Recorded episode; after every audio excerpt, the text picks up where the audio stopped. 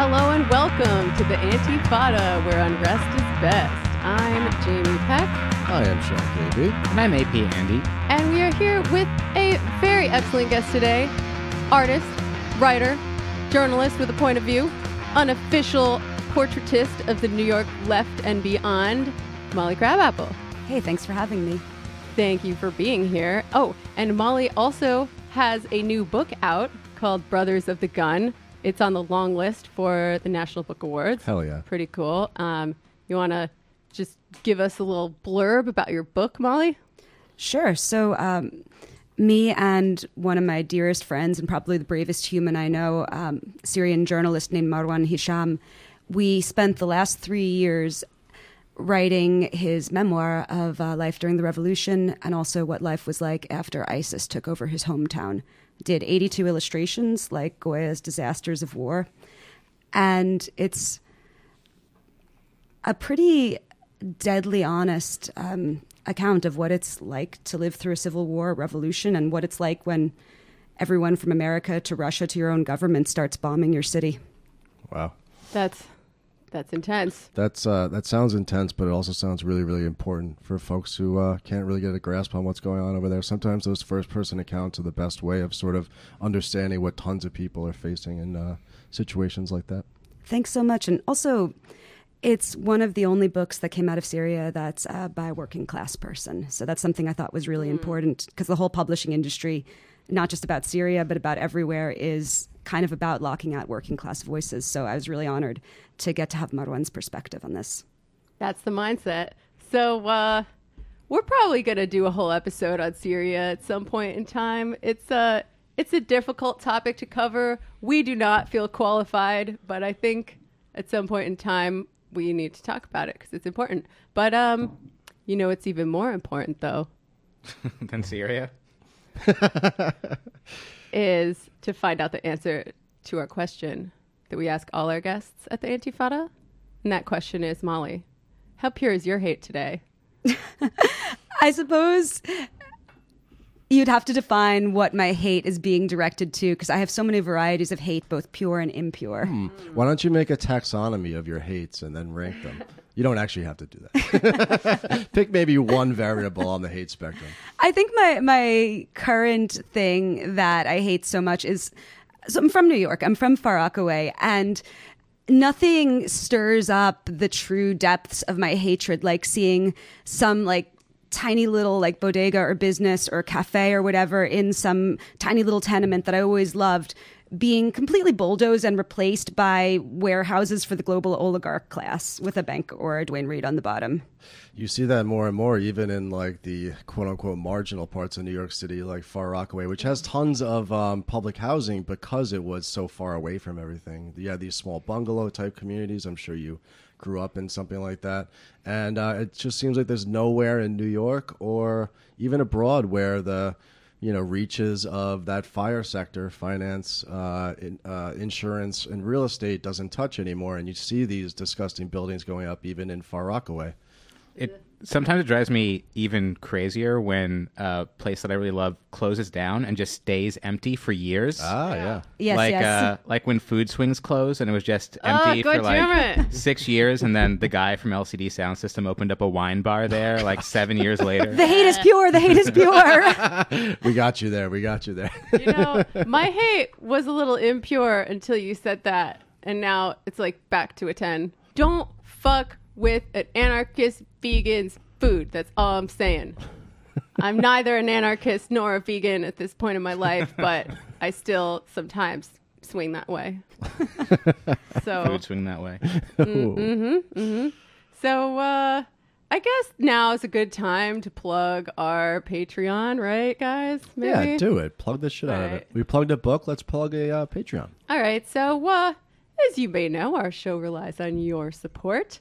Uh, we have a great Discord community for our members, as well as bonus content like Sean's excellent new series, History is a Weapon, and assorted other things. So, uh, if you want to support the show, you can go to patreon.com slash the and give us your money, please. So, moving right along, As we all know, it's been a pretty bad week for women. It has been, yes. I mean, most many weeks. But this has been a particular sort of hell week of porcine men screaming incoherently because they're angry that women have any control over their bodies. Yep, we got that. We got a probable raper going on the Supreme Court. We got um, ugh, who knows what's coming down the pike. But let's take a moment and look back on a simpler time when everything was great for women. A time when our dear leader, Selena Mooney, made us a wonderful website so we could rise up and empower ourselves by taking our clothes off. I am talking, of course, of the famed, celebrated anarcho syndicalist co op known as Bakunin's Girls. Oh, oh God, oh God! You're bringing me back to to the days when I was uh, just a starry-eyed twenty-year-old modeling for uh, dudes with cameras, and this guy that I knew said, "Do you want to make two hundred dollars?" I was like, well, by golly, I would. and um, then he so he sold my pictures to a website, and then later I learned that I was part of an all female empowering and radical collective that said that if you know I don't know if we posed in pink panties, didn't reveal we had a boyfriend online, and had just enough tattoos to be tasteful, but not too much, that, you know, we could all be part of a sisterhood. We were basically a women's protection unit I in don't- pink. I don't think you've you've uh, actually named the the real name of it, but that would be uh, Suicide Girls you're talking about, right? Fwah, fwah. Yeah, there you go. I was never uh, never actually a member of Suicide Girls. I've never uh, perused their pictures, except maybe one person's picture who uh, I might be married to. So I don't think there's anything wrong with that. Gross. What? I can't look at you. You're gross. You're grossing out Andy again. Uh, I'm sorry. I'm sorry. He's getting so mad. It's for the rec- Trying to figure out which Suicide Girl it is. for the record, it was after we had already started dating, so it wasn't like I was creeping on you to see what you looked like Yeah, uh, yeah. before. So yeah, um, Suicide Girls. For those who may not know, was it, it still is actually a website. It's sort of like um, I don't know, it's sort of like an alternative flavored kind of Playboy, but they talked about it like it was the revolution, which was it's very funny. It, I mean, there was nothing wrong with Suicide Girls. So, first off, like, me and Jamie, we know each other because we were both Suicide Girls back in the day. Back in the day, That's not nothing. Yeah, we, we, we were both Suicide Girls. Well, and I think you quit around the time that I started. Well, a little after I started, because like there was the labor dispute. Yeah, and y- you were politically aware. so what did you do? So, Suicide Girls had um, a burlesque tour, and they had you know some girls to- tour the country, um, and they.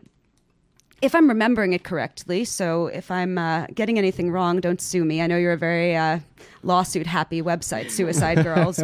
The YouTube commenters will take care of it. You Yeah, yeah, yeah. Suicide Girls without Sue.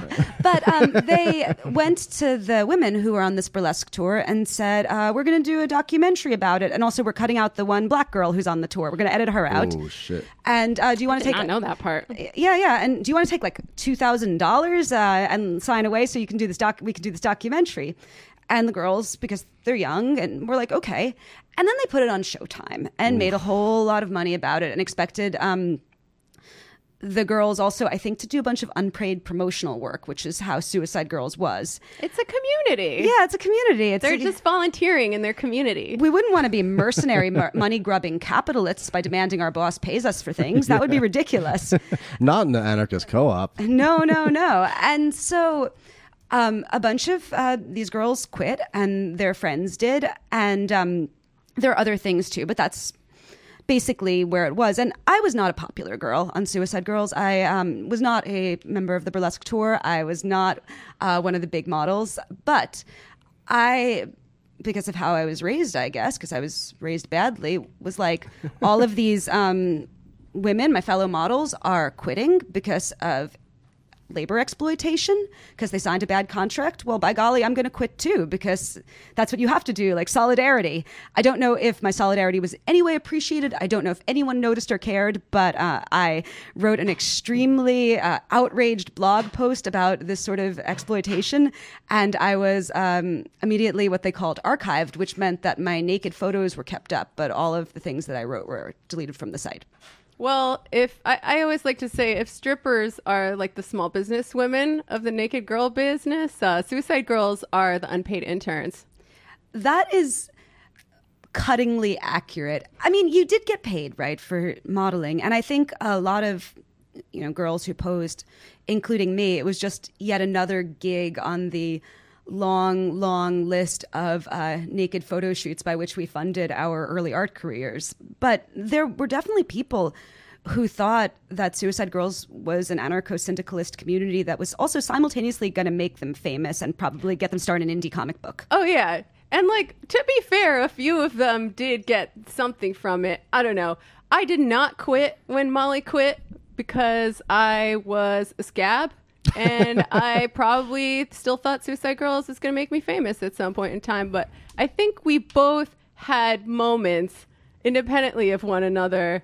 And, and a lot of girls probably had moments like this too, where you realize, oh, wait a second, none of this is this is this is bullshit. Like I'm like a glorified set dressing for some like rocks rock and roll some like ugh. I have this story that I probably don't have time to tell right now, but I put it in my memoir and it's funny. This uh terrible band in the aughts. I'm not even going to name them here because that's not the point. It'd be mean to name them. The Strokes. But the, Coldplay. Interpol. the, the the the pitchfork review oh god all right it was morningwood the pitchfork review I was gonna go Bright Eyes, but- was like they got like a 4.9 for their major label debut and the pitchfork review was just scathing and uh i i did one of those unpaid opportunities where you like go and dance in your underwear I did that too one time. yeah, yeah, yeah. And I it was a like pattern here. fun or whatever. But then, like, oh my god, this the singer of this band was. I don't want to be mean because she's very nice. She probably isn't listening, but you never know. But like, uh, she said the dumbest stuff in this interview with the SG Newswire, where she's like, um, it's not objectifying women for me to have naked girls on stage because I'm a woman too. So that's like turning the patriarchal dynamic on its head, and it's interesting. I mean, I don't mind objectifying women or men. I just want them to be fairly compensated for it.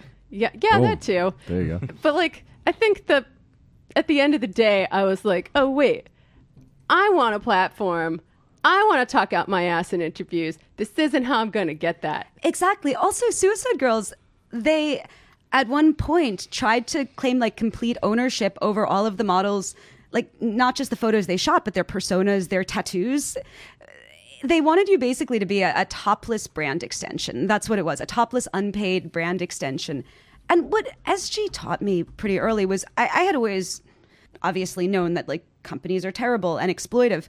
But I think there was a part in the back of my head that thought that if a company was run by people who wore cool t-shirts that it would all be terribly hmm. different. So in that era in the aughts where companies would pretend that because they were cool, they didn't have to do things like pay you to go places or stick to working hours or not sexually harass you.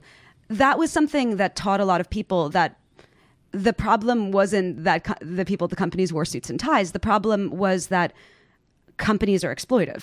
Hmm. Yeah, it's like do what you love and you'll never work a day in your life, right? Like that's not a new concept. That's been keeping people down forever, but it was a new iteration of that in the aughts that I think kind of prefigured the intensification of what we see today where like it's totally normal to like be friends with a brand on social media. And when people remember when people uh, got uh, oh, they got like the coca-cola twitter or something to tweet uh, quotes from mein kampf?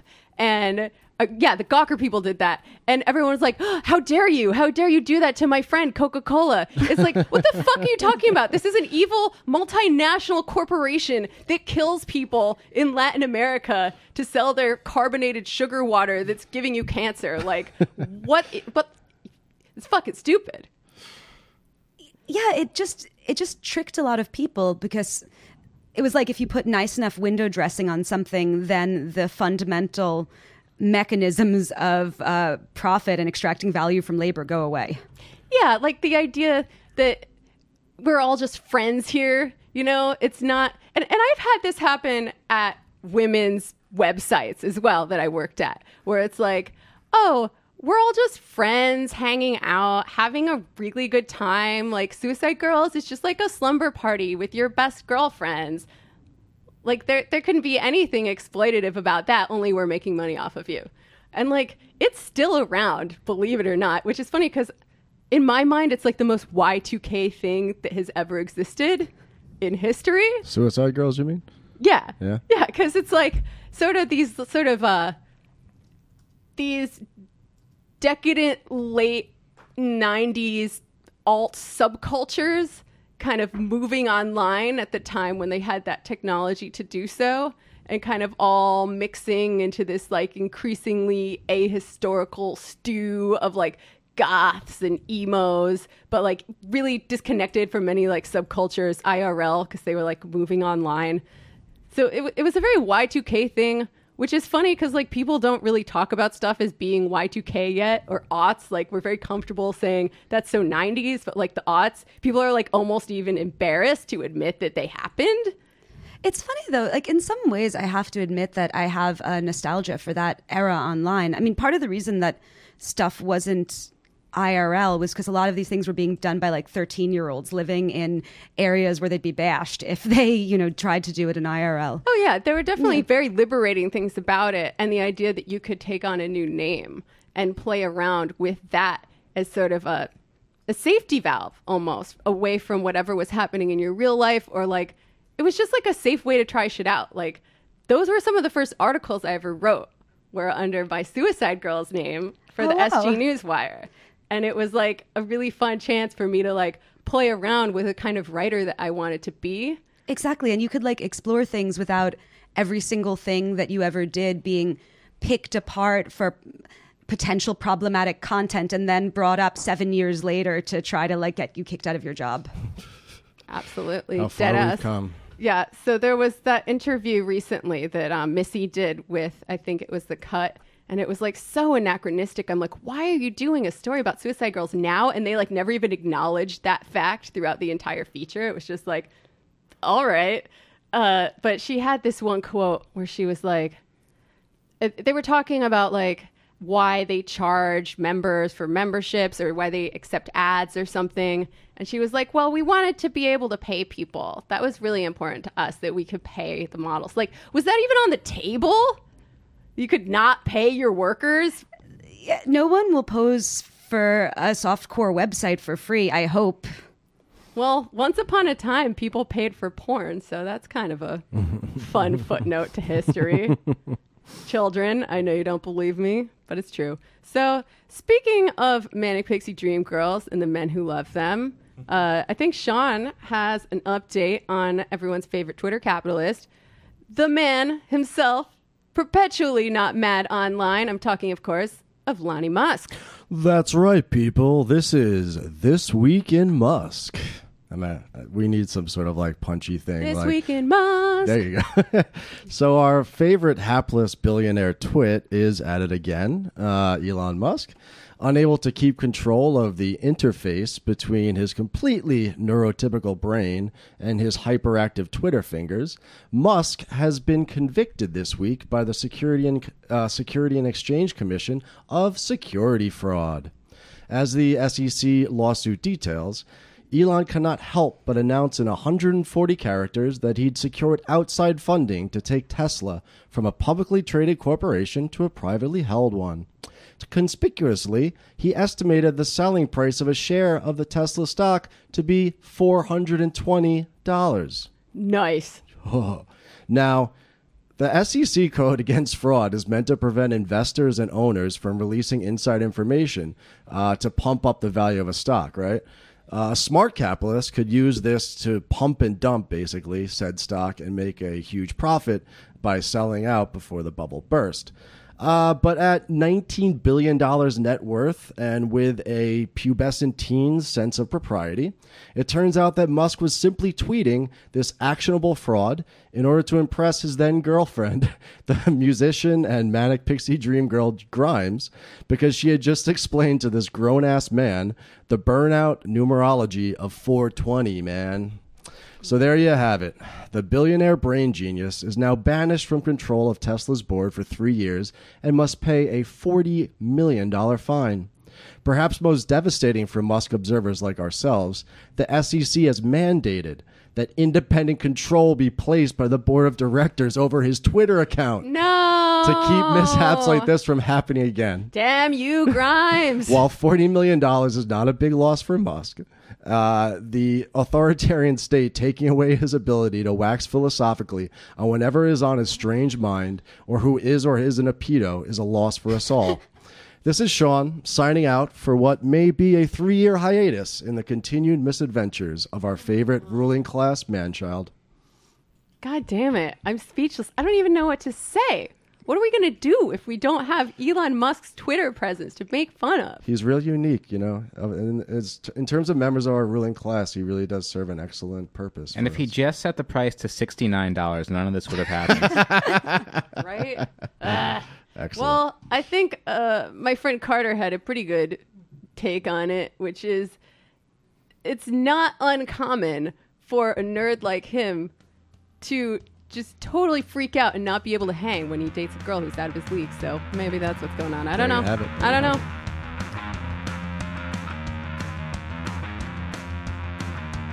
So I also wanted to give a little plug to our our comrades in the IWW. That would be Industrial Workers of the World. Um, they uh, they said that some of their members are big fans of the show and uh, asked to plug their thing on our show. So flattery will get you everywhere with us. So I'm going to do it. Um, Shout out to the Wobs. they're having a fundraiser called Wob Fest, which is a bunch of bands with IWW members in them playing at Pine Box Rock Shop October 6th to raise money for their active labor campaigns here in New York City. So if you're in New York City and you want to do something fun, support the Wobs, check it out, folks. Are they going to be like hobo jug bands? Um, I cannot vouch as to the quality or the kind of music there, but uh, you know, maybe go see for yourself and report back to us. Will do. So let's get into the meat of this episode. Um, Molly, you are something of a citizen journalist, and professional journalist as well, but of the people. Uh, you recently went to Puerto Rico um, in the wake of the Hurricane Maria disaster there and produced some very good reportage on what's going on there. So, um, a year, I can't believe it's been a year since the hurricane hit. Um, I feel like we should revisit it and talk about it because it's not going away. No, eh, there are still places in Puerto Rico that still don't have power a year later. So a little bit of backstory. My, my dad's from uh, San Sebastian in Puerto Rico. He's uh, he's a Puerto Rican studies professor, um, a political economist, way more rigorous brain than I am. And um, I went to Puerto Rico a lot to see my grandparents when I was a kid. But uh, when my granddad died, um, you know, and my my abuela came here, like I stopped going, and I hadn't been back to Puerto Rico for over 20 years. More than 20 years, 20, 25, 20, 24 years. I hadn't been back Wow. to, to Puerto Rico. And I, I'd wanted to go back for a few years before, but I think like a lot of people, maybe their family comes from somewhere else, but they don't have super strong ties to it themselves. You always think, oh, I, I'll have plenty of time. I can, you know, go back whenever I want to. And then Maria happened. And I went there the first time in over two decades, 11 days after Maria, and I just came back with a duffel bag full of stuff. I was partially going to report, but partially just going to like bring batteries to my friends in the mountains. And I uh, kept going back and I kept uh, reporting uh, after that to describe like what not just Maria did to Puerto Rico, but also what this colonial status and what this contemptible local government did to Puerto Rico. I mean, it's a you know, 3,000 people were killed. It was a tragedy. And there has yeah. been. I was I was going to ask you about that because I really want to debunk the idea that this was purely a natural disaster or an act of God, right? Because we know that it wasn't. Like what what were the real causes of the humanitarian crisis? There are so many real causes of the humanitarian crisis. There's the fact that the um, local government uh, is run by a dude named Ricky Rosselló, who only got the job because he is the son of the former governor. And he is a creature of complete uh, corruption and venality and contempt. Uh, there is uh, the fact that the power grid is, I mean, the way that electrical wiring is done in Puerto Rico reminds me of stuff that I saw in Palestinian refugee camps where people were not allowed to bring in construction supplies there, there's the fact that Puerto Rico has had hideous austerity imposed on it by um, La Junta, the Fiscal Control Board, as part of Obama's Promesa deal, which has just like stripped the money from everything. Uh, there's the fact that Trump doesn't care if Puerto Ricans die and didn't do anything to help them, and FEMA lied about access. Uh, there's the fact that, um, I mean, I'm, you know, I'm, I'm almost like a little bit emotional when when I talk about it, but the infrastructure and everything was stripped bare before.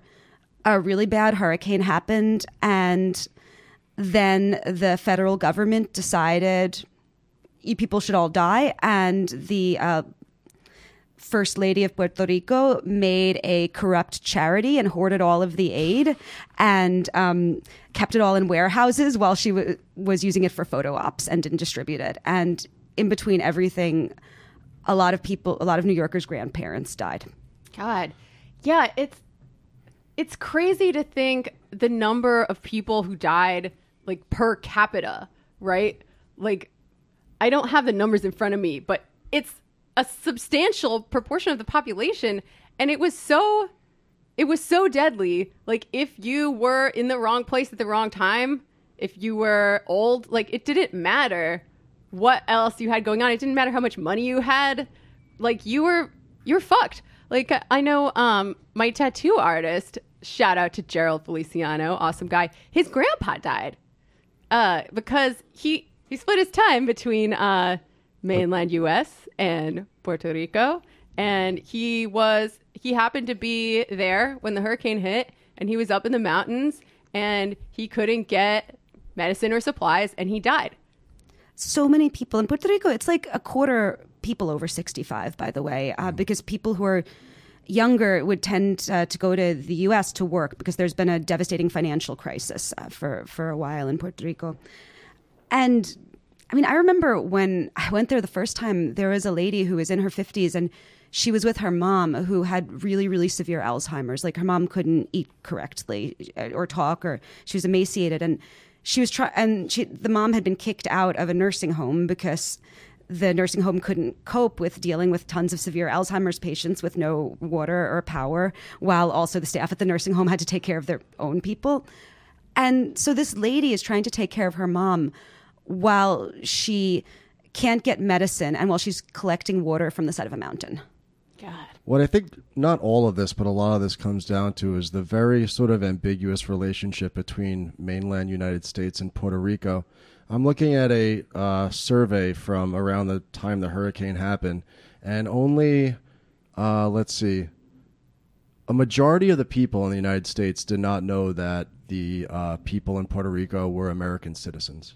Right? We they were not aware that this was a, a dependency, a territory, an autonomous state uh, within the a colony. The, a colony, thank you, uh, within the U.S. And you even had, I think, at that time, some right wing folks. I forget if it was Congress people or news people or both, who were saying, "Why should the U.S. government be, you know, giving all this money and aid to a foreign country? Why can't they deal with it themselves?" Um, it's a little different here in New York or places like Florida where there is a large Puerto Rican population and we're, you know, familiar with the people and somewhat of their history, right? But I think there's a real disconnect, you know, this hurricane, the hurricane that happened in what was it, Houston? Uh, last year as well. You know, massive aid went into there, and uh, you know we now have this thing happen in North and South uh, Carolina. Tons of news coverage, right? And obviously FEMA's going to come in and give a bunch of relief. But uh, in terms of Puerto Rico, it took us over a year, well, almost a year, to figure out how many people actually even died there, right? So big is the disconnect Yeah. between us and this colonial territory that we have, and the three, what, three million people that live there. And Trump still won't admit how many people died as a result of this disaster, right? Yeah, he claims it's all fake. Everyone in Puerto Rico, by the way, knew that um, they didn't know exactly how many it was in the first day, but they knew that it was you know hundreds or even even thousands because hospitals had basically turned into morgues at that point. And part of the reason that this death toll was uh, so wildly underestimated was deliberate. They were labeling everyone who died afterwards as dying of natural causes, even if they literally died because their oxygen machine went off while they were at the hospital, and then they were just cremating the bodies so that there couldn't be autopsies. It's fucking despicable. There's no justification for that, but I think it's really important to understand what caused this and the ways in which um, U.S. capitalism, imperialism, and colonialism have contributed to this crisis. Um, I think you have a little bit on that, right, babe? Yeah, I mean, from the research that I've done, and Molly, correct me if I'm wrong, um, there's been ever since 1898, when we took Puerto Rico over from the Spanish in the Treaty of Paris, uh, there's been a very sort of, um, I don't know, conflicted uh, feeling towards this uh, place in uh, U- the U.S. halls of power. Because on the one hand, uh, it was a great place for the military to recoal their um, and re-oil their ships. Um, it also gave us a foothold in the Caribbean and the South for us to kind of, you know, use as a uh, place to project power. Um, but later on, um, especially in the 1940s, in uh, 47, I believe it was, um, it was uh, there was something called Operation Bootstraps, which is an incredibly uh, Or- Orwellian way of uh, describing a uh, Infuriating. yeah, it, it was basically a policy that said that um, the uh, Puerto Rican economy, uh, instead of having like a state socialist style import uh, substitution industrialization policy, we were instead going to give massive tax breaks to U.S. corporations who went over there and started manufacturing uh, plants. Uh, this was really great for U.S. corporations who there could find a very large reserve army of labor, you know, in order to go exploit. Uh, and it also did create a lot of jobs uh, for Puerto Rican people. Um, what happens too is that when we're talking about austerity, right? They gave a special bond uh, provision to Puerto Rico, which made it so that all of the bonds that helped to run the government for capital funding and whatnot were tax free, essentially. Uh, they were exempt from taxes. So, U.S. and foreign finance capital found, muni- found bonds for Puerto Rico to be a great investment because you wouldn't be taxed on them at all. So, what happens is Clinton himself in 1996 actually ends this subsidy for uh, corporations to go into Puerto Rico because he said, like, our job is done here. And plus, we had just passed NAFTA. So we got that reserve of labor in uh, Puerto Rico. You know, we kind of ran out of them. So now we're going to move on to Mexico and then, of course, later China and elsewhere. So it's really been a rolling crisis for the last about 20 years. Uh, ever since these subsidies to corporations have gone away, the jobs have gone away in Puerto Rico. You've seen tons of people already leaving Puerto Rico because there's no jobs. Uh, the tax base, of course, dwindling. And uh, then on top of this, in the midst of a uh, crisis and austerity, you have the hurricane come to finally, finally kind of give like the death blow to uh, Puerto Rico as a, as a place, uh, a human place, you know, where people can survive and thrive. And I, I would even bring it a little bit further back to before Operation Bootstrap. Puerto Rico, it's a place that is so agriculturally fertile that even under Spanish colonization, the Spanish were like, how are we going to make these people work? If they have like a little plot of land, they can grow everything they need to eat. We cannot make them toil on haciendas. This is just not going to work. And under America, the first thing that America did was bring in sugar monopolies. So before people were working for American corporations, right, they were basically working as sharecroppers and agricultural peasant labor for. Um, you know, huge, huge American sugar trusts, some of which were set up. Um, I'm sorry, the, the biggest of the biggest sugar monopoly, which was set up by the former governor of Puerto Rico, the U.S. appointed governor. So this was always a place that was being used both as a captive market for U.S. goods and a place where you could get like cheap labor to um, you know to manufacture your stuff. And under Operation Bootstrap, the other component of it was trying to kind of encourage or push out Puerto Ricans to go to um, the mainland, most notably New York, where they worked in factories Mm-hmm. there. Yeah, you see the great uh, wave of migration from Puerto Rico to the mainland, uh, most especially New York with the uh, New Yorkers, is in the 40s and 50s. And this- these are obviously boom times in the United States. And this is the same time that you saw black folks coming down from the South who had been in a similar position, essentially, you know, peasant sharecroppers coming up to the North to get these good jobs. You know, by the time the 50s, 60s, and 70s come, the uh, mainland United States starts to go into crisis too. So a lot of the poverty that you see, you know, in the Puerto Rican community now in New York is because similar, you know, to other parts of the country, the good jobs that they came for started to go away. One of the benefits I think that, uh, and maybe you can tell me if I'm wrong, one of the reasons why the drive for Puerto Rican independent, independence has not gone away is because they have the unique ability to be able to do this circular migration where they can come to the U.S. and they can work a bit, send remittance back, save some money, and then they go back, you know, to their homeland, back to Puerto Rico, you know, with a little bit of change in their pocket. Well, I mean, that was always like kind of a dream. Like my, I mean, my my grandfather, he was one of those guys that was a cane cutter, and then he was a factory worker in New York. And the idea was always that you would like go back and you'd get like a parcela of land, and you you know would go back home.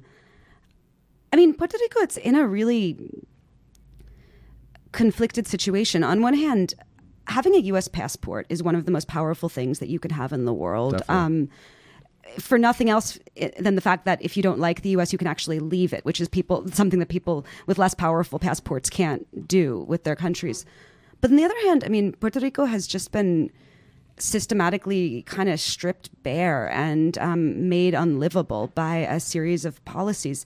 Uh, the latest thing that's happening is, and that there's massive, massive protests against, is they're systematically uh, dismantling the University of Puerto Rico, which is this amazing kind of intellectual center. They're just like defunding it and just kind of stripping it bare. They're also closing tons and tons of schools, especially rural schools. Teachers are and parents are doing school occupations now over this, and thus making it so that if you live in a rural area, like you just can't get your kids somewhere. And they're closing perfectly good schools that are totally fine, and even having kids be educated in trailers instead, while also. Um, there's this amazing woman. She's friends with DeVos. Her name is Julia Keleher. She's a blonde lady from Delaware. Yeah, yeah, yeah. She's I read about her. paid twice as much as DeVos, twice as much. And all she does is try to bring in charter schools to Puerto Rico with like mainland teachers, not Puerto Rican teachers, and give money to politically correct connected companies so that they can distribute cartoons about how you should be law abiding that use friendly giraffes. That's It's it. almost like when a landlord wants to get tenants out of their building, right? And they just like destroy it as much as they possibly can to try to get the tenants to leave. I feel like that's what's happening in Puerto Rico right now. Yeah, I mean, I- or even like they just. So I think that's what they're trying to do with like communities like La Perla, which is the community that if you ever saw like the Despacito video, it was shot there. You know, it's a gorgeous, you know, waterfront thing in San Juan. They definitely want people out of that, but with the mountains, I just don't think they care. I think that literally the mainland policy is you people are brown and probably Mexican and poor, so you should die or don't. It doesn't really matter. We can't gentrify that area. Do whatever, but maybe your- die. Get your racism right, people. Which actually, I think it, it ties into another aspect of uh, global capitalism at this time is that, you know, as capital in its manufacturing or in its real estate or in its finance guys um, just kind of flits uh, across the world, uh, you know, bringing jobs, bringing capital, and then leaving and uh, leaving destruction in its wake.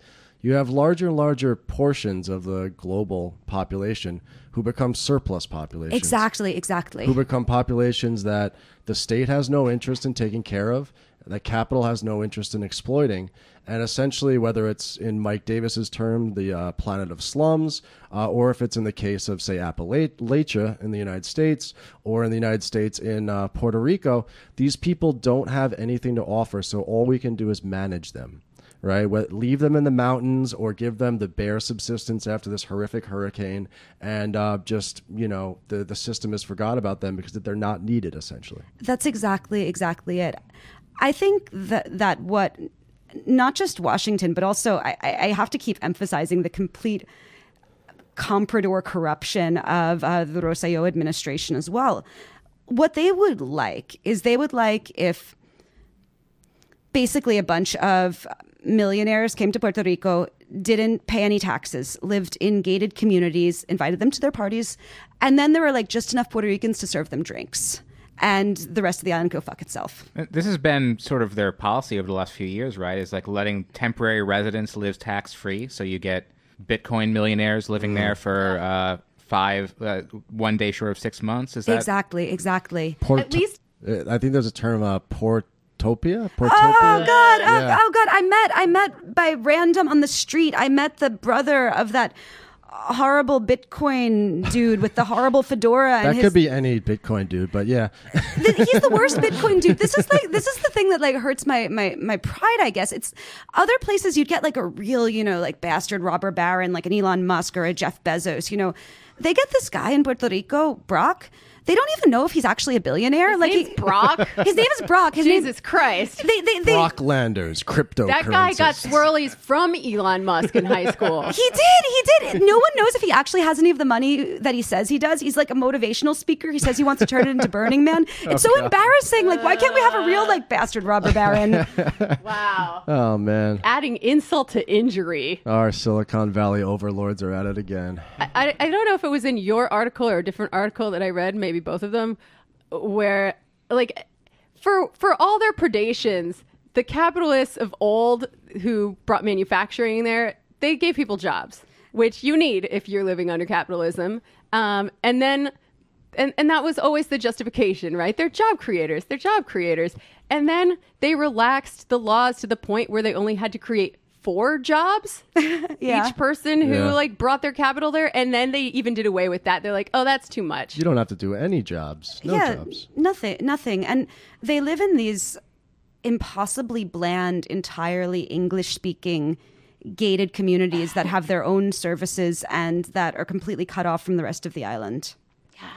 i really want to put a button on what we were talking about earlier about how the spanish colonized puerto rico and the process by which they made people adhere to their system of production, right? Because a lot of what we talk about on this show is historical materialism. We're showing that capitalism is not natural. There's nothing natural about it. There's nothing efficient about it. And the idea that it's more efficient to import 85% of your food on an island that's perfectly capable of producing a lot of food itself is like insane to me. or the fact that they i forget who said it but it was some someone of the influence to do this he wants to like re- keep the energy based on coal it's puerto rico everything could be everything could be done in solar It- Sure, it's, yeah. it's always sunny Right.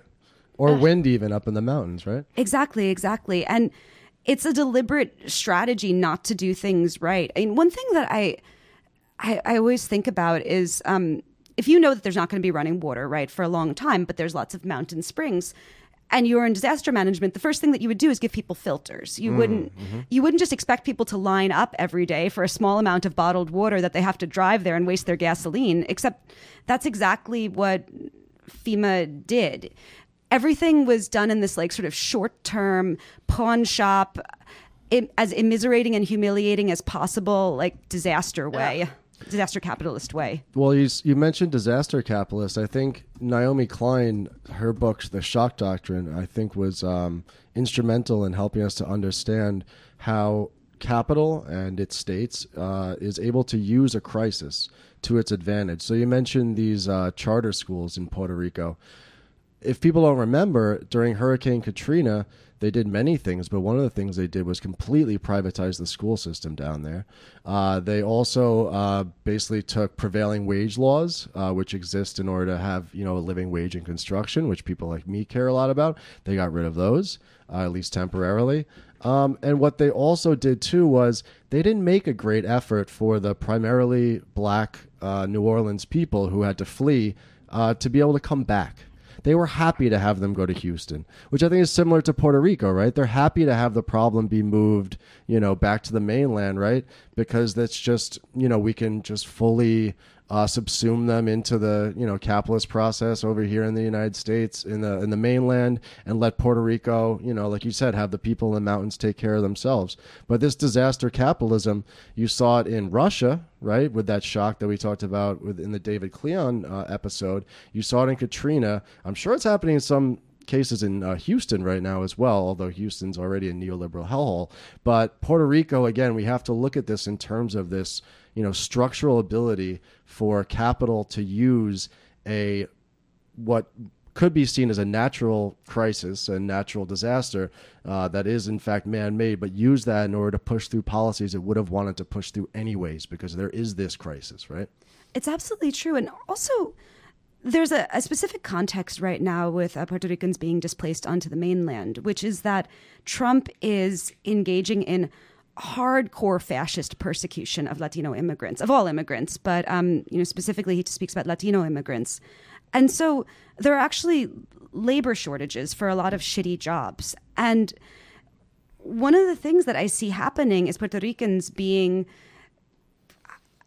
well, they're Latino people, but who have citizenship, right? And who are um, much, you know, Puerto Ricans on the island are much poorer than the poorest state in America, basically being used to fill these like super exploitive jobs now that um, immigrants who people who aren't American citizens are being terrorized and not able to yeah. you know even leave the house sometimes. That's a good point. Yeah get rid of all of the you know Mexicans or Ecuadorians, right? But oh look, we found a new labor supply to do the jobs yeah. that people quote unquote don't want to do. Exactly, exactly.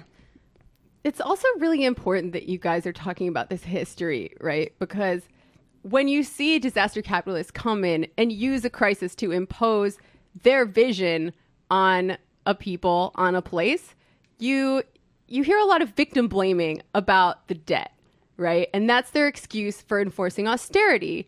And they have this sort of ahistorical character to these arguments because if you went back further, you would see they were only in debt in the first place because of completely predatory policies that the US and before that other countries have imposed upon them, right? I, have never had like this super good financial um, explanation of things, but Lehman Brothers was deeply involved in Greeks in Greece's debt too, and Lehman Brothers was deeply involved in Puerto Rico's debt, just mm. as it was with Greece's. I read a statistic that uh, because uh, Puerto Rican debt was uh, in in the form of bonds was such an attractive investment that something on the order of 80% of the mutual funds uh, in the United States, which are many people's 401ks or their pensions or various other investment devices, 80% are tied into Puerto Rican debt. My God. So similar to Greece, because what you saw in Greece was a similar sort of uh, situation where, you know, the government had taken out way too many. Um, you know, issued way too many bonds and uh, they were using it to fund daily services instead of capital expenditures or whatever. And the debt kept rising and rising and rising. Um, who will be made whole at the end of this is always the question. There is a there's two sides to any credit transaction, right? A creditor will give you the money with the expectation they'll get a return on it, whether it's municipal bonds, whether it's you know Puerto Rican bonds, or whatever the case may be. Um, and they take the risk, and that risk is supposed to justify the interest that they get off of that. Now, what we've done over since the crisis, really of ten years ago, uh, what we've done is we've socialized that risk because who's to say that the bankers that hold all this Puerto Rican debt need to be made whole? Why is it that the people of Puerto Rico have to suffer austerity, brutal austerity that's literally killing people, so that you know these mutual funds, these hedge funds, these uh, this global financial elite can get paid back fully on this risky investment they made in the Puerto Rican economy. It's a choice, honestly. It's a complete and utter choice of this political system. And for all of us who don't pay enough attention to it, it's our choice too we don't stand up and say, why the fuck are regular ass Puerto Rican people, why are abuelitas fucking suffering from essentially what is a crisis of these bankers, right? Make them take a fucking haircut. Wipe the fucking debt out. It's not that much money. It's what, $80 billion? Fucking, you know, Elon Musk and Bezos can like piss that off in a fucking week. It's and ridiculous. they were virtual, they were vulture capitalists. The Yes. reason that they invested was because they, they knew exactly how risky it was.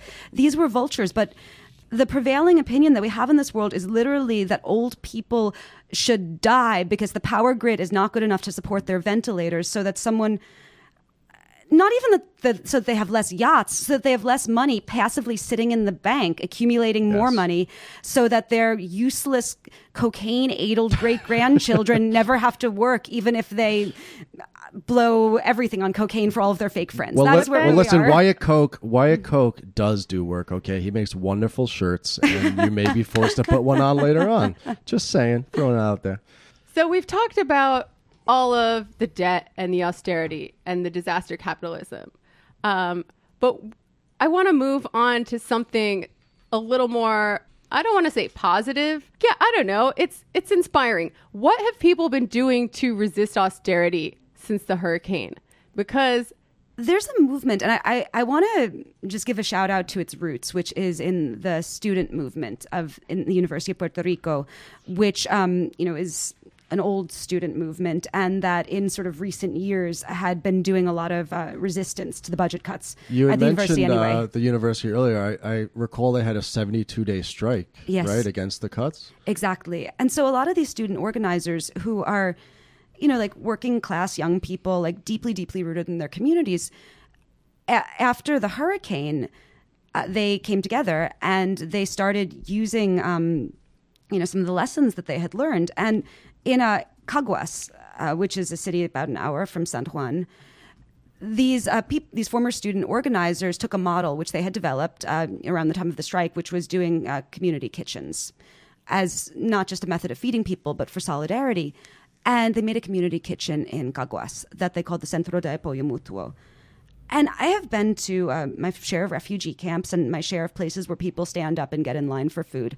I have never seen a place that was this joyful or this concerned with uh, the people that they were serving. I mean, this was a place where you had like musicians playing for everyone while they waited in line and they were under tarps and they were coloring books for kids and it was like the best arroz con gandules in the world and it was everyone from the community making something that um, wasn't just desperately needed because all of the supermarkets are closed right? And also people are poor but it was also something that was beautiful. It was something that was that was joyful. It was something that you just wanted to be there. You wanted to hang out there forever. And the Centro de Apoyo Mutuo model that they started in Caguas ended up spreading all over the island. Um, one of my good friends, uh, Christine Nieves, and her partner, uh, Luis Rodriguez Sanchez, they work with an old school socialist founded, like 30 years old organization in Barrio Mariana, which is in the east. It's like a ma- small mountain neighborhood. And they started a mutual aid center that at first was uh, just food, but then it very, very quickly expanded to, um, you know, fixing people's roofs, right? Like this is an elderly community, you know, uh, need people who are strong who can like go on and fix people's roofs. So like, you know, grandma isn't like surrounded by black mold. It expanded to clearing the roads, to uh, doing legal help, to doing um, medical stuff. And people came from all over the world to help them. Uh, one of the best humans I know, which is this like Appalachian anarchist uh, named Jerry, he came there with his tattooed crust punk friends. They bicycled up into the mountains. They set up like a hammock and some tents. And they know how to do everything. And they made themselves incredibly beloved members of the community by going in with like chainsaws and fixing people's windows and clearing all those dangerous branches. And now he lives there. And they've taken over a school that was abandoned. They turned it into a community mutual aid center. They work with um, mutual aid disaster relief, which I believe started in New Orleans, right? Yes, yeah.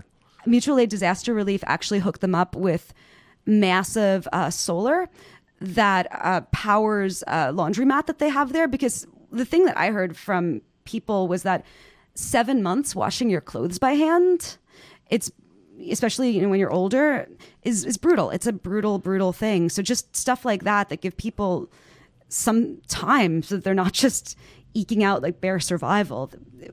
I don't know. I have such admiration for it. And these centers, while they initially were about you, you might say, oh, it's, you know, charity, which they weren't. They were mutual aid. But yeah, I, I wanted to get you to define that a little bit for our listeners who might not know um, the concept of mutual aid and how it would differ from, say, charity.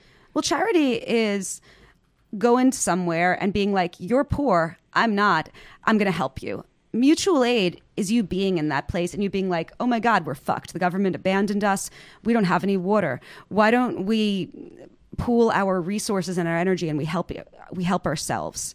So mutual aid is built on solidarity and equality. It's not uh, built on someone coming in from outside and saying, "Oh, you poor stupid peasants and your pitiful but photogenic children. Here's mm. what you do." Mm-hmm.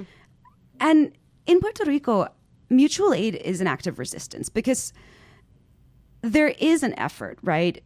in, especially in desirable areas, to make people leave by denying them services. And so, just by allowing people to stay in their homes, allowing them to live the lives that they want in their homes in their communities as opposed to being uprooted and having to go to the mainland and you know provide cheap labor just that is resistance hell yeah i think sometimes people get a little confused on what the connection might be between say i don't know helping people get water, fixing people's brake lights, et cetera, et cetera, and anti capitalism in general, right? Because you see a lot of anarchists doing stuff like that. You see food not bombs still going on. Shout out to food not bombs. Um, but it is a kind of prefigurative politics, right? Because it shows that we have everything we need to survive and we don't need someone to come in and tell us what to do.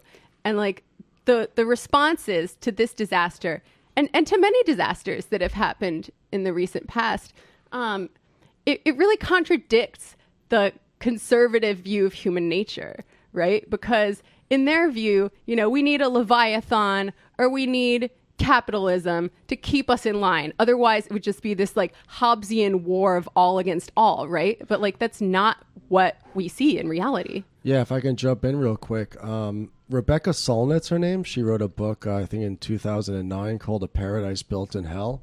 And the thesis of it is exactly what you said, babe. It's that um, there's this sense that when a natural disaster or a war or a famine or whatever happens, that all of a sudden, you know, people are unleashed to uh, release their darkest tendencies. They'll be looting, they'll be robbing, there'll be sexual assaults, there'll be killings and things of this sort. But she goes, you know, crisis by crisis, and she looks, and it is actually the, I don't know, the instinct or the drive of people in these situations to perform solidaristic mutual aid for one another and cooperate their ways their, themselves out of these disasters. You saw this, uh, as you said, in, in New Orleans when it happened. Uh, and we saw this in New York during uh, Hurricane Sandy. Jamie and I were both involved in uh, Occupy Sandy, which uh, basically took the networks that had been created out of Occupy Wall Street and very quickly, within hours, utilized those in order to create a massive, well run, and I'd say effective um, mutual aid network that was able to provide the services and the goods that people needed to survive the aftermath of that horrific disaster here in New York City almost immediately, well before the state, way before the feds had come in with anything. You know, Occupy Sandy was on the ground providing relief to people based on what they needed, right? We would get information on what they needed in this particular housing project or old folks' home. We would send that information up to Sunset Park where the distribution center was. We'd drive up there, grab all the things we need, and came back. And that's far different from some outside entity coming and saying, like, well, what do you mean you have fresh springs and could use filters? Why don't we just give you Mon, you know, uh, what's a Dasani bottled water from Coca Cola? You know, it's a very, very different way of operating. And I think that what Solnit's book points to, and I think what the reality is, is that there isn't this Hobbesian war against all, uh, war of one against all in, in these situations. In fact, there is the desire uh, for communities to come together and uh, help one another and create solidarity. And one thing that I think is really important in the case of Puerto Rico, that's an additional layer is because it's a colony. Puerto Ricans have been told and educated, right, for, you know, 120 years like you're stupid, you're lazy, you can't do anything for yourself and you need daddy America to take care of you. And the uh, Centro de Apoyo Mutuo movement, many of the people involved in it are independence people, um, not necessarily members of the um, Independence Party, but people who uh, believe in independence from the U.S. And something that I heard over and over again, uh, and I remember it specifically, there's the, an amazing young labor organizer uh, named uh, Scott Barbes, who he told me, he was like, this shows that we can take care of ourselves. This shows that we're not what America brainwashed us to think that we are. Hell wow, yeah. that's so powerful. I just want to read a quote from one of your articles because I think it really highlights what we're talking about. Um, and it is your friend Jerry, the anarchist bicycle punk from Appalachia who went to help out in Puerto Rico. And did you say he's staying there now? He's, sti- the he's, one sti- who's he's staying still there, yeah. That's awesome. So he says, La Loma is the revolution because it's not going to be a Marxist worker uprising smashing the state, because the state is going to collapse under its own weight. It's up to us as radicals to build the alternatives in the ashes, because ashes make the best fertilizer. And I think that quote is, it, it just really describes so much of what I believe as a leftist. Like, I, I don't have this like Posadist view of things where I'm like welcoming a crisis, right? I'm not trying to make a nuclear war happen, although I'm sure if Comrade Communicator were here, he would get very mad that I've uh, painted Posadist with such a broad brush. But the fact is, crises are happening. They will happen. They're already happening.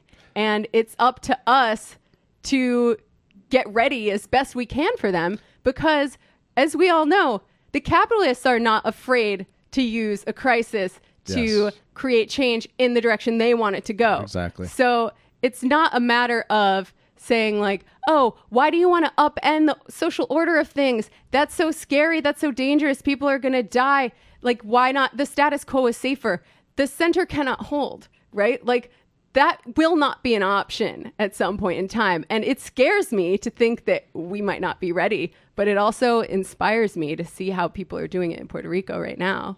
and I mean, yes, that's that's it. It's like it's not an option. Mutual aid is not an option. It's not is this better or is that worse? It's literally we're going to die or be displaced if uh, we don't engage in this. And the thing is, mutual aid it has limits, right? You can DIY solar powered laundromats and water filters and build like awesome agriculture. You cannot DIY and mutual aid chemotherapy Right. realizing like what you can do by yourself in small groups versus what you actually do need the state to do is something really crucial and one of the things that like always bothers me is i see so much war between people who are like kind of my beloved uh you know, bike punk anarchists uh, uh, who are doing amazing mutual aid and people who are more structural and who are like oh you're just giving the state an excuse not to do its responsibilities when in actuality you need both you need Right. both so Yeah, much Absolutely. I and gonna- that's why I'm not a full on anarchist. And that's why I'm not a full on Marxist Leninist, right? Because there are, like you just said, we live in a complicated world. Things like chemotherapy can't really be organized by people living in this small, closed system. Like, we need to coordinate from place to place. We need some kind of representative democracy that's accountable to people. On the other hand, like there is a lot that we can do on our own locally. So So uh, it's, it's really interesting this idea that uh, Puerto Rico might have enough resources to grow its own food, uh, going back to the colonial times, and this vision of um, a very DIY uh, mutual aid network, and also of occupying schools. And uh, I think in some of those situations, attempting to continue to run the school outside of government control, which is something that might remind a lot of us about these ideas of communization. But at the same building a new society in the shell of the old, might you say? Sure, but at the same time, this is all forced by this negligent, borderline genocidal disinterest in giving any aid to the country. I'd be interested in hearing about how this movement has progressed and how viable the Apoyo Mutuo model would be, not just for restarting a power grid and feeding people, but for running an entire country. How viable would it be? It's a it's a complicated question. Part of the reason that um, the movement works is because it hasn't, in large part, uh, directly confronted capital yet. And in areas where it has confronted capital, there's been real repression, like Occupy. ex- or or in, or in Puerto Rico, uh, there was uh, a, a general strike uh, on May Day, uh, like there often is, and it was you know against austerity and against against everything we've been talking about, all of the sort of collective horrors, and this general strike was suppressed violently. It was not just you know tear gas, not just shot up with rubber bullets, but uh, cops went through the student neighborhood and broke into people's houses and dragged out activists uh, where and beat the living crap out of them. I saw one of my friends uh, arrested um, extremely brutally uh, because he had tried to use his car to stop these rampaging mobs of cops that were going and beating up people in this neighborhood. I mean, he he tried to, he parked he basically wouldn't move his car out of the way, and um, he was on the floor with a bunch of people with their knees in his back. Um, the labor organizer I spoke about, uh, Scott, he was interrogated by the FBI uh, after that and had his phone stolen. Even um, there's an amazing uh, art space uh, called Casa Taller uh, that Agitarte, which is a radical arts collective, works out of. They had like police cars in front of them afterwards constantly. Uh, so I, I think that it's important to note that um, this hasn't faced the full force of state repression yet.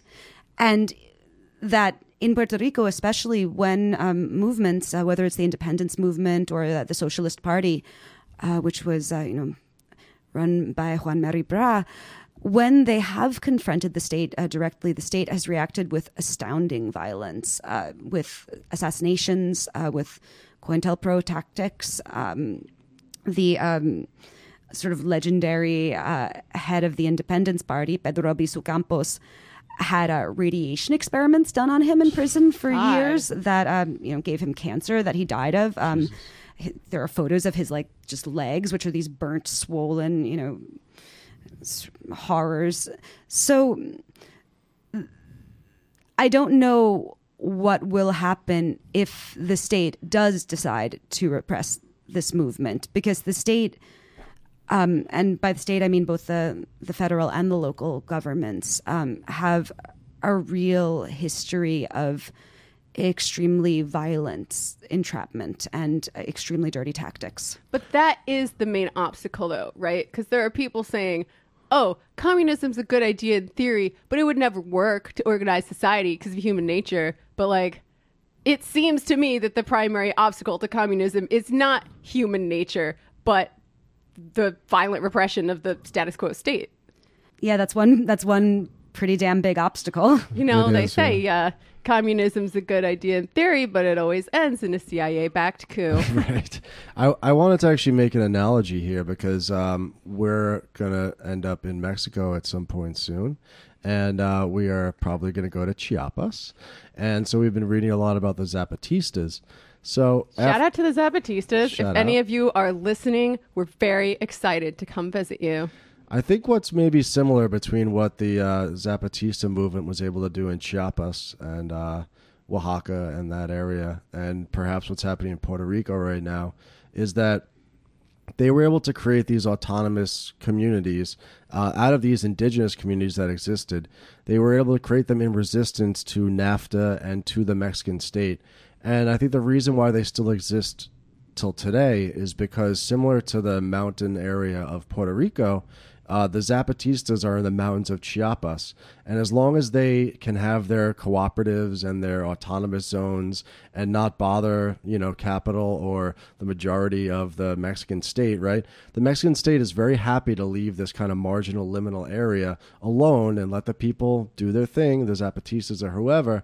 Uh, it was when they went to San Cristobal, the main city down there, and occupied it, that you saw massive state uh, force and repression. So maybe you know the people in the mountains of Puerto Rico could carve out a small niche for themselves with autonomous zones and whatnot. I think the real struggle, and you were both kind of pointing to it, right, is how does that generalize itself? How do we get out of the margins? How does mutual aid and organized self activity go from something that happens in a crisis in a you know mountainous zone somewhere in in uh, some southern uh, part of the world, uh, how does it become generalized, right? And I think that that's I don't I don't have any easy answers for that, but I, I think that uh, it's an interesting thing to think about. I that that's exactly spot on. Like how do how does it go from being an amazing life saving thing that's happening in you know, say like a squatted community like La Perla or else in a mountain community um, like Mariana, how does it go from that to keeping the University of Puerto Rico alive and um, providing hospitals that uh, can support this elderly population and keeping um, not just the schools open temporarily as occupations, but keeping the schools open as actual like schools that last year round and provide accredited degrees for people? Dead ass. to me, this speaks, well, I guess two things so the idea that no matter how hard people struggle in places like Puerto Rico and Chiapas and other parts of the world, no matter how hard they try to build a communal society around human needs, um, the U.S., imperial powers of the world are going to come in and crush them with horrible violence. And that just, I mean, we talk, we've talked about it before on this show. That just speaks to me of the need to take the struggle to the heart of empire right here because you know it's it's it's harder in some ways but it, it's totally necessary because otherwise no matter where else it happens it's just going to be crushed immediately. Um, i also want to know i mean we've been talking about it but like what lessons can mainland leftists take from the struggles going on in puerto rico right now? Like you were talking about teachers occupying schools, really, um, really inspiring stories about like parents just taking over school cafeterias and using them to feed people in defiance of um, local authorities. And I just want to read a quote from Naomi Klein about taking back power because I really think it speaks to like what a lot of people, a lot of say, I don't know, even well-intentioned liberals in America might say about how like struggling is somehow privileged, right? You you can't go on strike. You can't tell people to go on strike because they could lose their jobs. And we're seeing people with much less than we have in America struggling at least as hard as anyone has here. And I find that so so inspiring. So I'm going to read this quote from Naomi Klein and then throw it to you.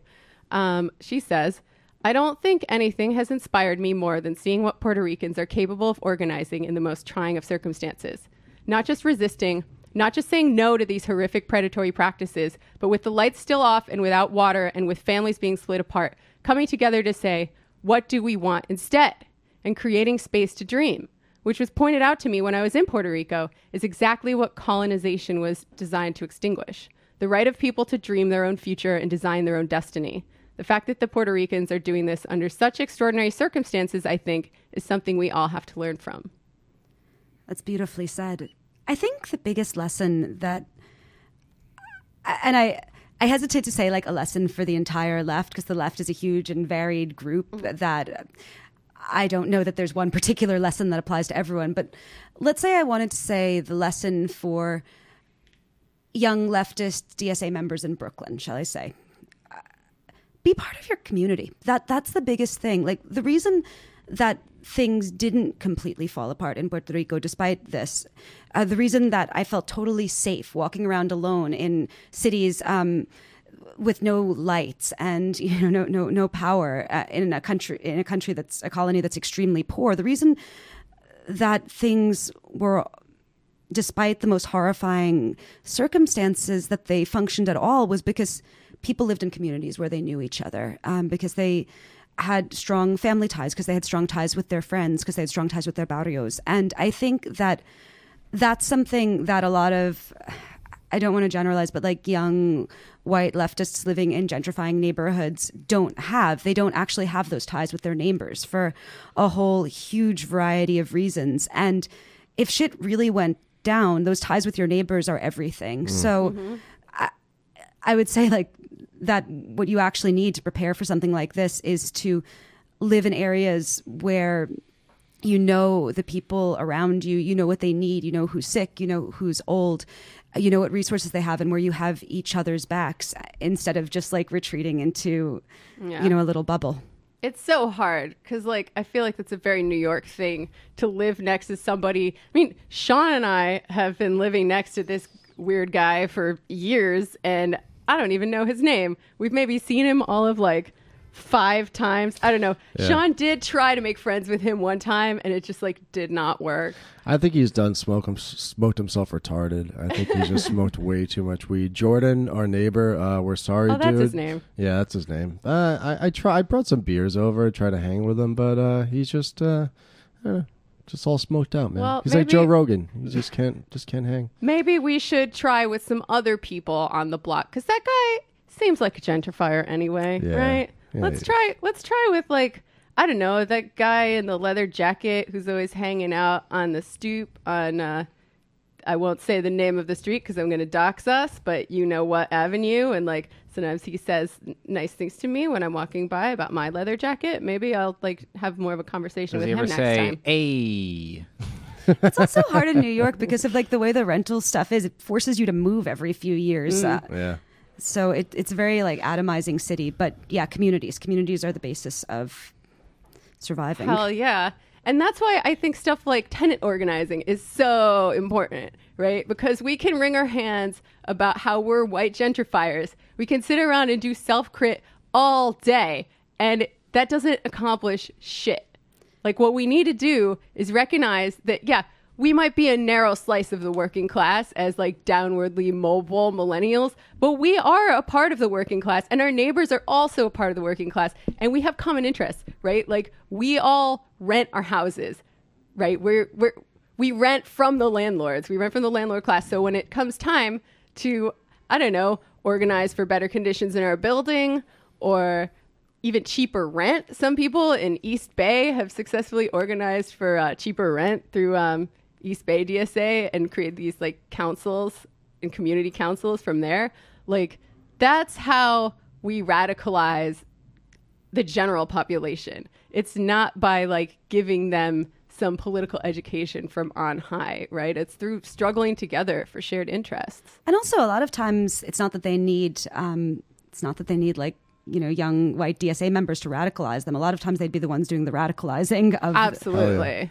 And I think with gentrification, I mean, this is you know something I've, I've noticed as someone you know who's not. It's not just that I'm from New York. Like my my grandparents, you know, are from New York. It's that many people, I would say most people in the city who um, have to be renters, are both gentrifiers and people who are victims of gentrification at the same time at various points in their life.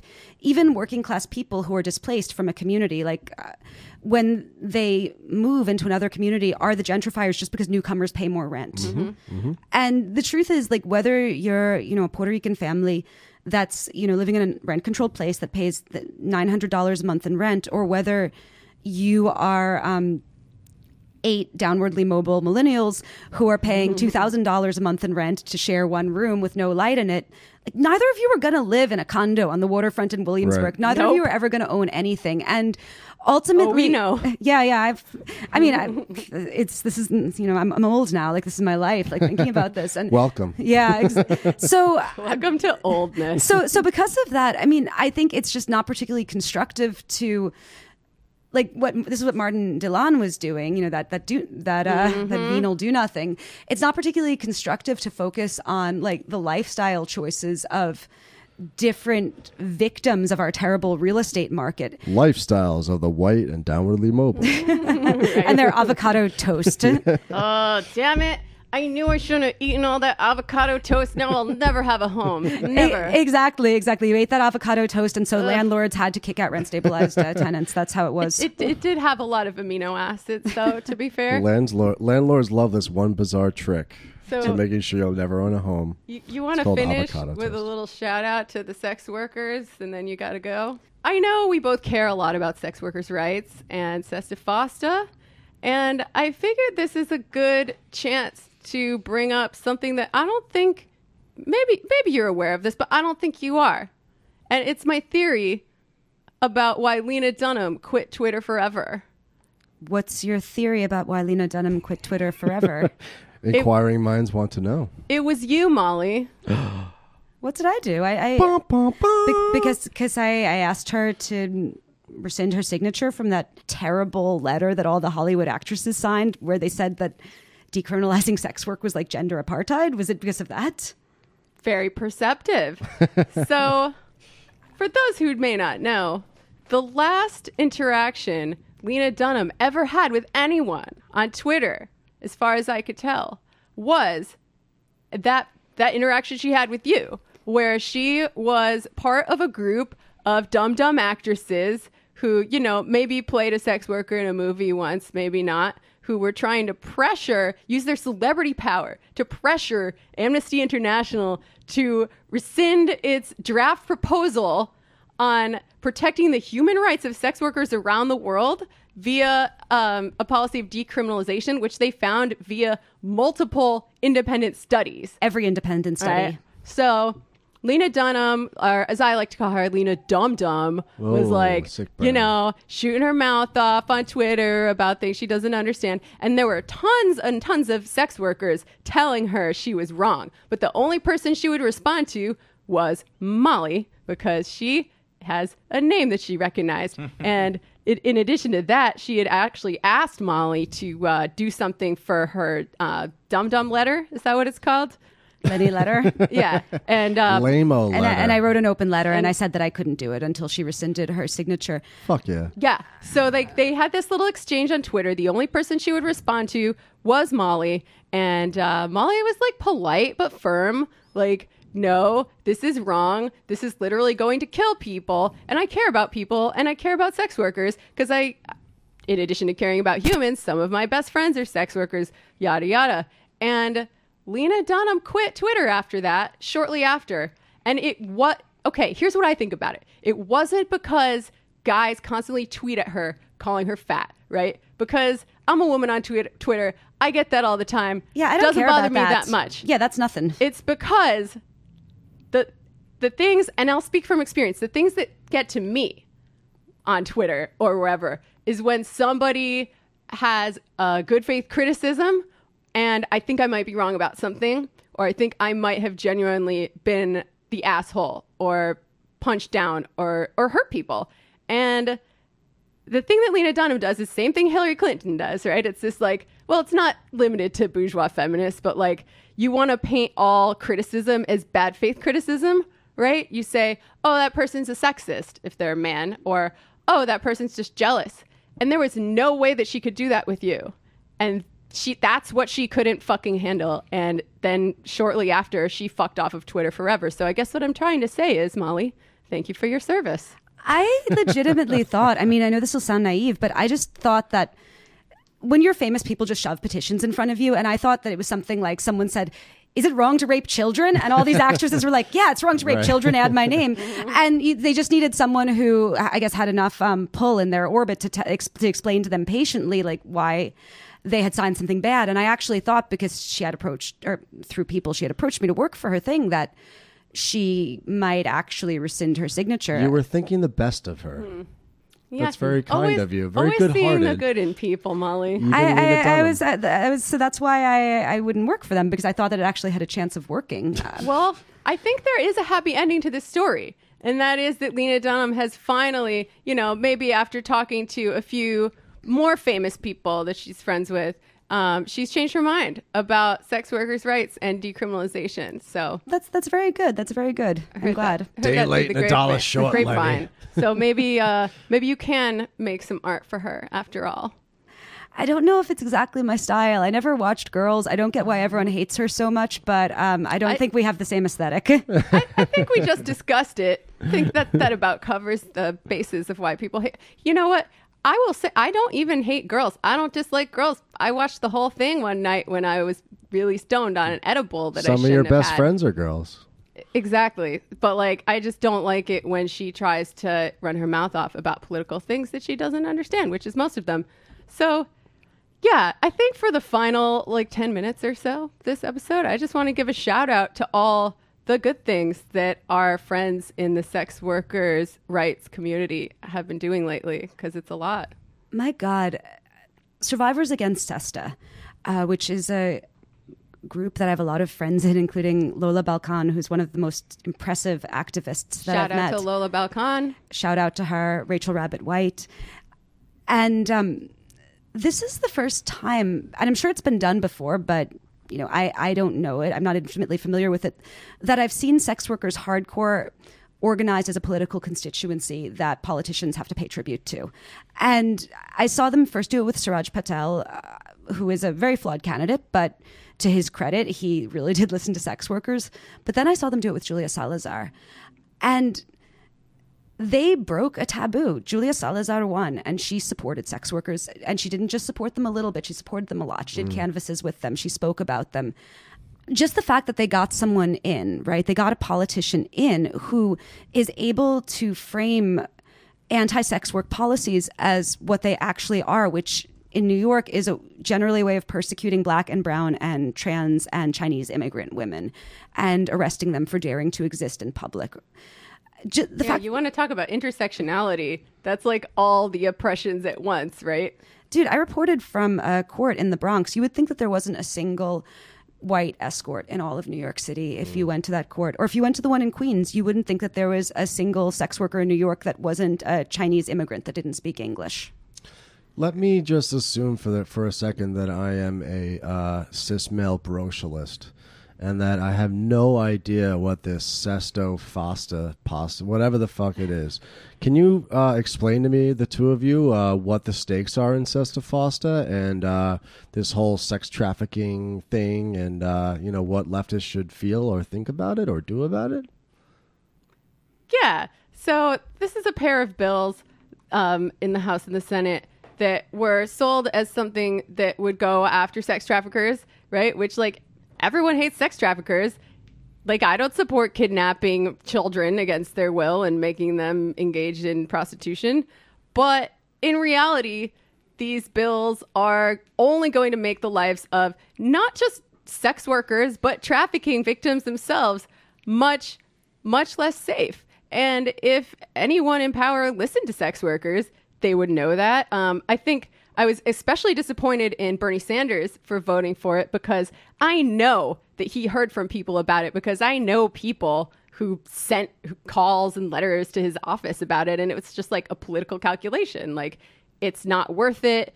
Um, there's there's really not enough on the counterbalancing side that's going to get him out of whatever hot water he's in with liberal feminists for supporting this. Like, can you even imagine? Like, Bernie Sanders hates women. Bernie like, Sanders loves child rape. but like he's supposed to be better than that still. So That's I think a lot of 2020 people. is going to be the headline. Oh my God, Bernie can't even Sanders likes imagine. child rape. And the thing is, this the SESTA and FOSTA bill, what they do is they shut down uh, websites that sex workers use both to advertise and find clients, but also to share information. For instance, bad client lists, right? Health information. And keep each other safe. yeah, yeah, to, to keep each other safe, to protect each other. There's always been a joke that liberal, some sort of liberal sex work abolitionist feminists have claimed that um, sex workers and their allies are the quote unquote pimp lobby, right? But in actuality, if I had to think of what the quote unquote pimp lobby would be doing, it would be passing this goddamn bill because SESTA and FOSTA, what they do is they prevent women from being able to be independent sex workers.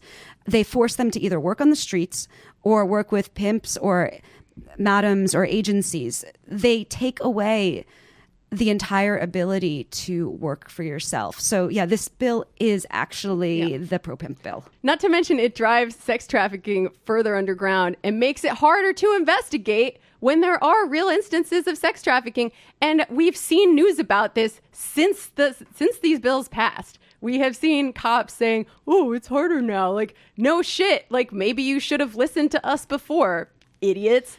Uh, can, can I say one more thing? Yeah, yeah. So, as a note on trafficking, I just want to talk about the incredibly pathetic and poor response that New York courts actually have to women that they say are trafficking victims.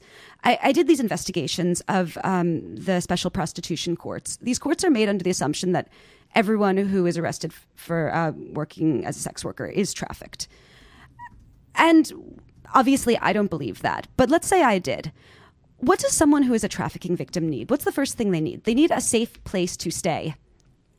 These Money, maybe. yeah, money, Food, money, shelter. food, shelter. These courts provide nothing of that. These courts, what they do is they have our rapey New York City cops arrest women who they claim are rape trafficking victims, do all the terrible things that our lovely cops do to them, put them in jail. Then, after they, uh, you know, get out of processing, they haul them in front of the judge, and the judge sentences them to counseling. How in hell would counseling save you from a trafficker? And I think Jamie's going to bring it, bullshit. Jamie's going to bring us out in a second. But on that particular note, the news just broke last week that a uh, retired New York City detective, along with seven, eight, nine, ten other New York uh, NYPD uh, officers, were running brothels throughout uh, New York City for over a decade without being caught. So they were literally the pimps, the NYPD in this situation. It's bad, folks. And it's also like, how fucked up is it that up until basically now, the only politicians opposing these types of laws have been libertarians? It's so fucked up, and that that is why the organizing of what uh, Survivors Against SESTA is doing is important. Because the reason that yeah, Bernie Sanders uh, endorsed this terrible pair of bills is because he's afraid of being accused of being pro-child sex slavery. And the more politicians you have that are out about supporting sex workers and that are winning elections, the more we move to a place where that isn't a fear people have anymore. Hell yeah. And like I I know that I've been an electoral skeptic on certain things in the past, but in terms of your ability to influence policy that's currently being debated, I mean, certainly it's worth a try. Like I actually just did an announcement at the last uh, DSA North Brooklyn branch meeting. Um, shout out to North Brooklyn DSA. Come to our meetings. Um, but like after Julia's campaign, right, where she talked about sex workers' rights, she did a canvassing with sex workers. She won. There's now a decriminalization bill coming up for a vote, we think, in the state senate next year that she'll actually be able to vote on and talk about. So, like, I think that's a very clear example of the way you can change policy when you get enough people together and they speak as a constituency. Exactly, because the only way that we're going to um, break down stigma for sex work is by showing people in power that if they continue to stigmatize us, it will hurt them. And that's one of the things that electoral politics can actually do. And can I just give a shout out to like two orgs that are more like working class sex worker orgs? Hell that yeah. so um, Black Sex Workers Collective is amazing. My friend Akynos runs it, and uh, Lysistrata Project, which provides emergency funds for working class sex workers of color who are short on the rent or need some money for food. Those are both amazing uh, groups that you should support. They're sex worker run, led by sex workers for sex workers, and uh, yeah, like support, have our backs. And That's there's the uh, mindset, folks. And there's a link we can put those two in yeah, the show absolutely. notes. I'll give All you. I'll give you those. We'll definitely do that. give them money. In conclusion, uh, when Alexandria Ocasio Cortez runs for president, we're going to get all our sex worker friends together. We're gonna canvas the fuck out of it. We're gonna win rights for sex workers and everyone. And step three, full communism.